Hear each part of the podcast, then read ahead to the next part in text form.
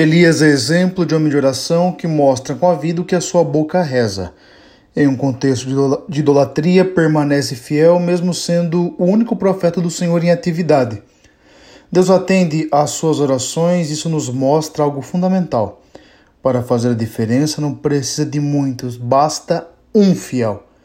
E nós temos a graça de conhecer a plena revelação de Deus que aconteceu em Jesus Cristo. Ele é o cumprimento perfeito da lei ele vem nos trazer a época da graça.